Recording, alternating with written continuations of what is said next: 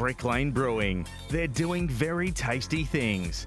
Find Brick Lane in all good bottle shops. Athena will help you pay down your home loan faster. Visit athena.com.au. Dwayne's World with Dwayne Russell. Well, it's great to have your company. We'll head back to your calls very shortly. Dwayne's World Live from the Sandy Golf Links. Thanks to Callaway Golf, the new Paradigm AI Smoke family. They're sweeter from every spot from Callaway. You can check out the Callaway equipment if you drop down here to the Sandy Golf Links today. Got a couple of stars in the house, and there's a heap of stars about to tee off shotgun start. Josh Kerr and daughter Sierra Kerr, a couple of surfers, and Sierra just coming off a win at Urban Surf on the weekend as well on the man-made wave. So uh, congratulations to you, firstly, Sierra, on your win. Thank you so much. Yeah, pretty frothing to be here and see how it's see how it goes. And your dad's with us, and he was a handy surfer, top ten in your day when uh, you were flying. Yeah, exactly. Um, retired uh, six years ago now, and yeah, had a good handful of years in the top ten, enjoying the you know the tour circuit. It was good times. So, Sierra, do you surf the man-made waves much? Is this a like a thing that you could make your own? Because you beat I'm, I should not ask your age, but you're fairly young and you beat open age competitors on the weekend.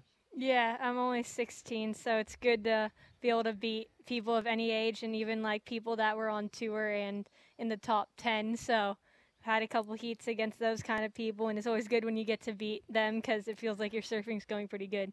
Does this make you feel more confident about surfing against them going forward now? Do you need these wins for your own confidence? Oh yeah, for sure. I mean, if you're winning in a wave pool because it's not really dependent on the ocean, it's kind of just about your surfing. And if you're beating those kind of people, it definitely gives you confidence. So this is like NASCAR. Everyone's in the same car when it comes to urban surf. It's not the luck of the wave you choose. So in essence, this has given you more confidence because everyone was able to ride exactly the same wave and you rode them better. yeah, exactly. So um, that's pretty good when you think about it like that. It definitely gives you confidence that when you get the waves, you can outsurf anyone. How's she going, Dad? She going okay? Oh, mate, yeah, she actually put on a pretty dominating performance on the weekend. it was, you know, she's given me plenty of proud dad moments uh, uh, in her whole life, yes. let alone just these last few months. She's been on a bit of a tear and. Yeah, uh, it's been so fun to watch just her progression. It's so cool. So you're f- both from up north Australia, but you've been living in California together as a family a few times over and back, yeah? Yeah, exactly. Uh, so I grew up in Tweed, Coolangatta, and then I was 22 when Sierra was born, and when she, was, she was about three, I was 25. We um, moved to the States where my wife is from for about 10 years, and now in the last we actually got kind of stuck here during COVID, and we realised how much we loved Australia again. Instead of spending a month or two of a year, we now we're doing more like six to eight months of the year here, and then just getting back to the states just for just to more travel out out of there for the um, second half of the year because there's a lot more of the tour and events and different things going on that time of year out there. So now that Sierra is this good, does she decide where you live? Where do you want to live, Sierra? Uh, I definitely like Australia more, so probably when I get older, it'll be mostly based out here for me, I'm going to guess. Do you want to start some arguments? Uh, best wave in Australia, where is it? Uh, you can both uh, chime in for this one. Uh, I'm gonna say Snapper Greenmount. yeah, I think I'm with her on that one. Yeah, it's um, it's home, home and it feels yes. good. Yep. but can you get on? I mean, there's a, there's a million people in the lineup, isn't there? Yeah, I've, i mean, I navigate the lineup pretty well, and I felt like I've given Sierra a good kind of nod on how to do it too. Best uh, quiet wave that you wouldn't dare tell anybody on radio about, but uh, you like going there. It's just that the the locals will get a bit upset if you mention it. Uh, yeah, I've definitely got a couple down the coast, not too far. You know, that's pretty. That's the greatest part about just on the southern end of the Gold Coast. Yeah. There you go south, it's just little beach towns all the way down, and there's multiple little headlands and little patches of reefs that we don't tell too many people about that we really enjoy. Which side of the bay is better here in Melbourne? Do you get down to Bells or Port Campbell, or you you Sierra actually has never really surfed down Bells or anything. It's actually on our list of things to do this yeah. year to get acquainted with that, as it has such like a historic value in competitive surfing that. Mm with her career trajectory, she'll be surfing out there in no time with a rashi on. So getting mm. acquainted with waves like that's kind of in the near future. Ah, exciting times. You're about to tee off, so I better let you go. Yep, thank, thank you. you. Yeah, thanks, thanks for, for coming. Us. I'll give your sponsors a mention before you go because I see you've got the, the cap on. I'll leave that for you because at your age, uh, winning things like Urban Surf, I'm sure they're going to be coming in their hundreds. Yeah, right now I've got Volcom, Red Bull, FCS, Oakley, and Nike. And JS surfboards. And JS, yeah, they give me my boards. and reeled them off perfectly as well. We'll get that little audio clip so you can send them all to your sponsors. Great to have you in. Good luck today uh, with the golf club in your hand. Yeah, Thank thanks. you.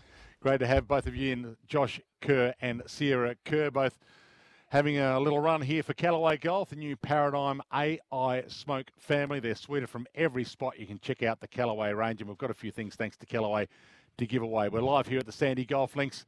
Thanks to Callaway Golf. Back to your calls. Nick on the Gold Coast. Speaking of uh, up north, uh, you've been holding for a while. Thanks for holding, Nick. No problem. Um, I was just calling up about uh, opening round tickets. They're actually available. They've been available since before Christmas. But um, I had a bit of an issue when I was going to buy tickets. So I'm a Richmond membership member, and I have a friend who's a Gold Coast member. And unfortunately, with our two memberships, we can't purchase tickets together and sit next to each other because either I don't know if it was Ticketek or Ticketmaster who I was purchasing through don't allow that. It doesn't. It just doesn't work. So unfortunately, we can't buy tickets together and sit together unless we don't want to use our memberships and just buy a regular ticket. So um, I found that quite disappointing because Aussie rules, it's all about mingling with the fans and everyone sitting together, and not not the EPL where you got to separate. So yeah, a bit disappointed in that. Yeah, Nick, I've had this call before, and I hope the AFL's listening to it because there are anomalies in the ticketing system, or there's a lot of them.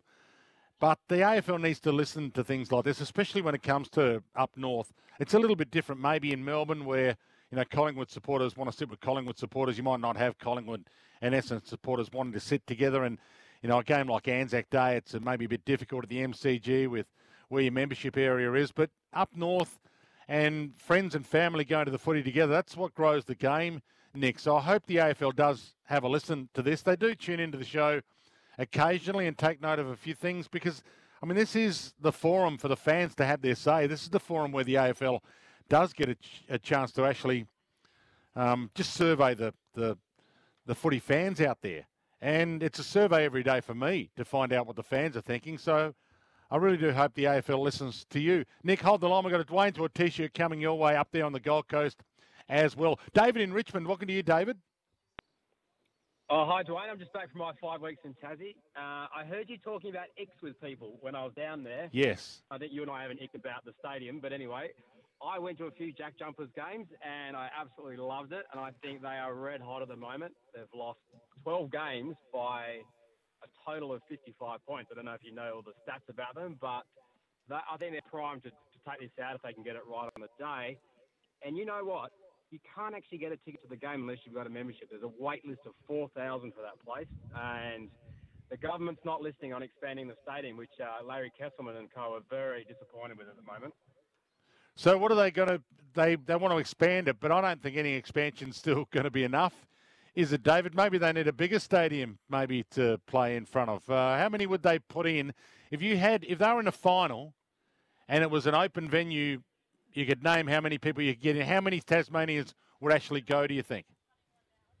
Well, I don't think having a, a, a 30, 40,000 football stadium is really great because we saw that with Marvel Stadium. The view angle was terrible. They're Hmm. actually what they're considering is you, you've been down to the, the stadium there. It's kind of like half a stadium with a wall, isn't it? Yeah. So the idea is to actually mirror that, would require moving Elwick Racecourse a little bit out to the side or whatever.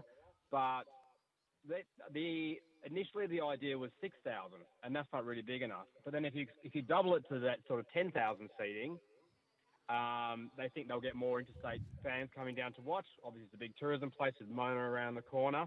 And then you would then have that sort of almost Rod Laver size arena for like those sort of smaller music acts, which Hmm. everyone wants to get to Tassie, like a Queen or a Sting or something like that.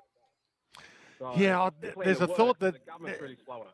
Yeah, there's a thought that even for um, the throwdown for the Phoenix and Melbourne United, if Rod Laver Arena was available, not John Cain Arena, Rod Laver Arena was available, and they could reconfigure it for a reasonable price, then they'd sell it out there as well. You'd be able to fill it, 25,000 to see a throwdown, or 25,000 maybe to see a Melbourne United play a final in the NBL against the Perth Wildcats. And the Jack Jumpers, it might not be crazy to think that in six or seven years' time, if the Jack Jumpers make the NBL playoffs, they could actually play in that 30,000 seat stadium that is designed for AFL and cricket. You just don't know how big the Jack Jumpers are going to become because right now they've become really, really big in a short space of time. Great to have call. David, good to be able to talk some NBL with you. Gazy's going to be in a little bit later on. Uh, we'll maybe throw that at him as well. Heaps of texts coming through. One on the ticketing as well for opening round. Just on opening round, a quick. Wouldn't mind knowing your thoughts on this. A quick straw poll on it. One 736 736 is the number. So there's an opening round and a round one this year.